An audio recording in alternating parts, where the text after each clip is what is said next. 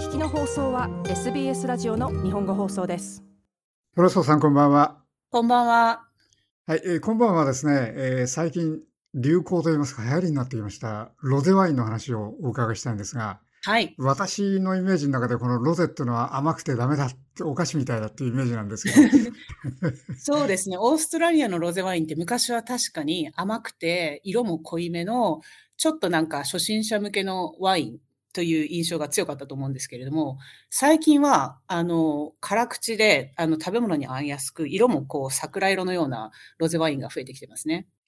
やっぱり食べ物に合わせやすいですかね、その感じで。そうですね、ロゼのいいところって本当に白と赤の中間というか、あの、まあ、どっちつかずっていう人もいるかもしれないんですけど、辛口だと実は肉にも魚にも合わせやすいですし、そのままでもこう軽めなのであのアペリティフとしてもいいですし、あの夕方昼下がりちょっと仕事が早く終わった日にこう一杯あのまだ空が明るいうちに飲むワインとしてもいいですし、すごくあのあの英語ではバーサタイルって言いますけど、融通の利くどんな時にでも合わせやすいワインだと思います。うん、文字通り中間派なわけですね。うん、それかもう何ですかね、こう何でもいけるというか。そうですね。それにしてもなぜ今頃ですね、このロゼ流行ってるんですかね。誰か仕掛け人がいたんですかね。仕掛け人というかですね。ここじゅうねんぐらい、そう、コロナの前ぐらいからですけど、あの、オーストラリアの人たちがヨーロッパにこう旅行に行って、そこでこう、ロゼを楽しむバカンスの文化に触れて帰ってきて、それをこう、オーストラリアでも楽しんでる人が多いんじゃないかなという印象です。あの、フランスの南部にあるプロバンスという地方は、あの、ロゼの、あの名産地として有名なところなんですけれども、このプロバンスでは、それこそ桜色のもっと辛口な、ワインが非常にあのスタイルとしてあの成立してまし成り立ってまして、そこのワインを多分飲んで帰ってきた人たちがこうヨーロッパの人たちがこうビーチとかで飲んでるのをこう体見て体感して、それをこうオーストラリアに持ってきたんじゃないかなと思ってます。うん、なるほど。今はどうなんですか、オーストラリアでもこれ作ってるんですかね。そうですね、最近のもオーストラリアのロゼはあの非常にそのプロバンス風にあの傾いて傾向してますね。あの昔はオーストラリアのロゼって結構さっきおっしゃったみたいにちょっと甘くて色も濃くてっていうロゼだったんですけれども、それはなぜかというとロゼって昔はあのワインメーカーたちもこう赤ワインを作るときに余ったブドウとかで作ってたんですよ。でそれをするとどういうことが起きるかっていうと、本来赤ワインのために収穫したブドウって結構糖度も高いしアルコールも強めになっちゃうんですね。で、そういうブドウでロゼを作ってしまうと、どうしてもこう、色も濃い甘めのものができてしまうんですね。ただ最近はそのプロバンス風のロゼを作るために、わざとロゼを作るために収穫も早めにして、糖度も低めで、あの、作って、で、あのロあの色も、あの、糖度も抑えて、あの、まさにプロバンスのような桜色の辛口のワインを、ロゼワインを作ってる、あの、メーカーが増えてきました。なるほど。フランスからの流行ということですね、やっぱり。そうですね。うん。うん、これ、ロゼ用の特別なブドウの品種とかいうのはあるんですかね？いや、特にロゼ、あ、全部向いてる品種っていうのはありますね、やっぱり。例えば、グルナッシュっていう、あの、バロッサの方でよく取れてる、あの、ブドウはよく使われてますね。あと、まあ、もちろん、オーストラリアにはシラーズもたくさんありますし、あとはピノですかね。ピノノワールで作ると、やっぱりこの色の薄い辛口のワインがやっぱり、あの、もともとピノノワールってあの、果皮がちょっと薄めの、あの、ぶどうなので、色が優しい色合いになりますね。うん、ピノノワール自体がそんなに、あの、フルボディとか重くはないですもんね。そうです、そうです。なので、まあ、あの、もちろんシラーズでそういうふうに作ることもできるんですけど、あの、どれぐらい色を抽出するかっていうのは、ワインメーカーさんが決めるので、でもやっぱりどうしてももともと色が薄いぶどうで作ると、自然とそういうスタイルが多くはなると思います。うん。そういうスタイルでアルコール度もそしたらそんなちょうど中間ぐらいということですね。そうですね、赤ワインってどうしてもオーストラリアの赤ワインって高めのものが多いんですけど、あのまあピノでも じゅうさんパーセント ぐらい、シラズだと じゅうよんパーセント とかもっと高いものもありますけど、まあ、ロゼだと大体まあじゅういちから じゅうにてんご とかその程度になりますね。うん、うん、ところでこのロゼですけども、その流行はやっぱり若い人が中心ですか？はい、そうですね。あの、昔は本当ロゼって本当若い女の子がさっきおっしゃってたみたいにこうちょっと甘いから若い子とか あのあまり飲み慣れてない女性とかが飲んでるイメージだったんですけど、まあ、ピンクですしね。最近はなんかこういわゆるヒップスターっていうんですか、こう男性でこうちょっとワイン知ってるおしゃれな人たちとかが飲んでたりするのよく見かけます、うん、あのまあ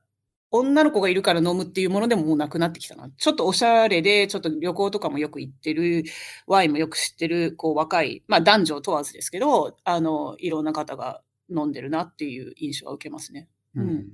なんと、有名人が好きそうですけど、有名人はどうなんですかね。ああ、あの、実は、えっと、有名な、あの、超セレブリティパワーカップルが、プロヴァンスでロゼを作って、出たんですね。ちょっと離婚しちゃいましたけど、うん、ブラッド・ピットとアンジェリーナ・ジョリーが作った、はい、あのミラベルというあの有名なロゼワインのブランドがあります。まあお二人はちょっと別れてしまったみたいですけれども、まだワイナリーはまだありますし、あとは、えーと、確かサラ・ジェシカ・パーカー、あのセックス・アンド・シティっていうあのテレビ番組で有名な女優さんが、はいうん、確かニュージーランドでロゼ作ってたんじゃないかな。あとはカイリー・ミノーグですね。オーストラリアでも大人気のカイリー・ミノーグも、えっと、ロゼを含む確かワインを作ってらっしゃったと思います。あうん、意外ですね。本当にいろんな人がワインにちょっと手を出すというと言葉悪いです。そういう感じなんですね。うんなんかあとは有名なのはサム・ニールさんですよね。うん、あの彼もあのニュージーランドでワインを作ってらっしゃいます。えー、それはわかりますね。ニュージーランド人ですからね。僕あ、あの人ってニュージーランド人でしたっけ？えー、オージーでしたっけ？ニュージーランド人。うんニュージーランドですね。私会ったことありますよ。そうです。はい。で、あの、具体的にはですね、じゃあそのロゼを買ってきたらですね、はい、どうやって飲んだらいいんですかね。ああ、本当に何でも合うんですけど、あの、本当にね、あの、日本人の皆さんなので、これ聞いてらっしゃるの、鍋にぜひ合わせていただいて、まだちょっと寒いので、うん、あの、お鍋に本当にロゼは合います。キンキン冷やしていただいて、あの、本当にいろんなものが入るじゃないですか、お鍋って。だしの効いた鶏だったりお魚だったりっていうものに特に合いますね。あとは、うん、まあオーストラリア風に飲むならピクニックとかでこう軽いチーズプレートとか作って飲んでいただいてもいいですし、あとはもうすぐお花見お花見の時にこう桜と一緒に楽しみながら和菓子と一緒にっていうのもありだと思います。うん、うん、本当に何でも合うんですよねロゼって。うん、あのまあ 色, 色合いも華やかですし。まあ、あとは本当にサラダでもいいし、まあ、軽めのパスタとか。あとは、まあ、あんまり味の濃いものじゃない方がいいですかね。でも、あの、魚だったら白身とか、うん、あの、まあ、お肉だったらチキン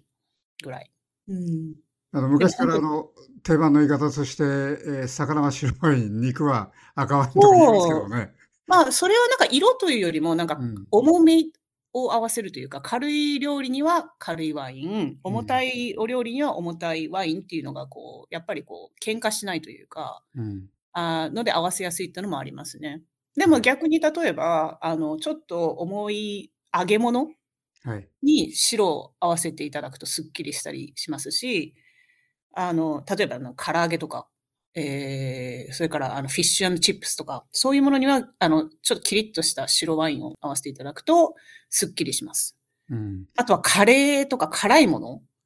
は、えええー、と逆にあのちょっと甘い白ワインとか合わせていただくと赤じゃなくてあの口の中に赤ワインと辛いものって本当に相性が悪いんですよ。あなのでちょっとちょっと甘みのある白ワインとかと合わせるとあの美味しくいただけますね。タイ料理とか、うん、インド料理とかはちょっと甘みのあるワインがいいですね。白で。うん、なるほど。スパイシーな。そうですそうです。そうですね、冷やしていただいて。はいうんうん、なるほど。私はあのカレーなんか食べたときはワイン飲むなんて考えたこともないんですけど。美味しいですよ。ちょっと甘いやつ、それこそあのちょっとロゼでもこういうときは甘めのやつに合わせていただくとちょっとすっきりしますし、あのそうですね。